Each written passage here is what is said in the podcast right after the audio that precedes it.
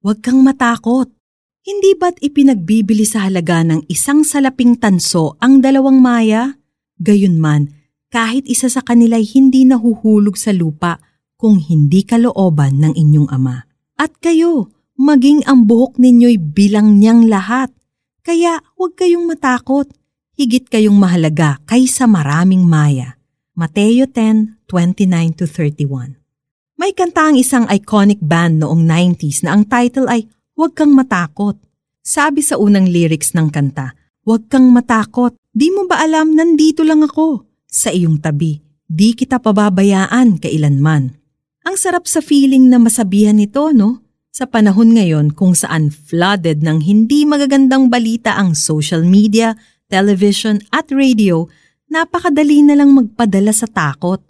Pero sa tuwing alam natin na may kasama tayo na kailanman hindi tayo pababayaan, Parang ice cream na natutunaw ang lahat ng fears natin. Mas nagiging matapang tayo. Yan mismo ang pangako ng Diyos sa iyo. Ang Mateo 10:29-31 ay isa lang sa napakaraming verses sa Bible that proves God is so mindful of you. Ayon sa verse, kung ang mga maya nga na nilikha niya ay iniingatan niya, ikaw pa kaya na pati strands ng buhok mo alam niya eksaktong bilang? Fear has the power to cripple us. Sa tuwing hinahayaan nating lamunin tayo nito, it hinders us from fully enjoying the life that God has given to us. Pero mahirap man kalabanin ng takot, walang sinabi ito sa kapangyarihan ng pagmamahal ng Diyos sa iyo. Sabi sa 1 John 4.18, There is no fear in love, but perfect love casts out fear. Be assured of God's love for you and let His love for you overcome all your fears. Magtiwala na lagi kang iingatan ng Diyos at hindi ka niya pababayaan dahil mahal ka niya. Huwag kang matakot. Ano bang kinakatakutan mo? Tara, isurrender natin yan sa Kanya ngayon. Let's pray. Lord, natatakot po ako. Ipaalala ninyo sa akin na hindi ako nag-iisa.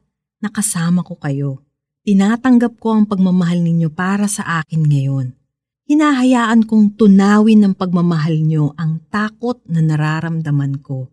In Jesus' name, Amen.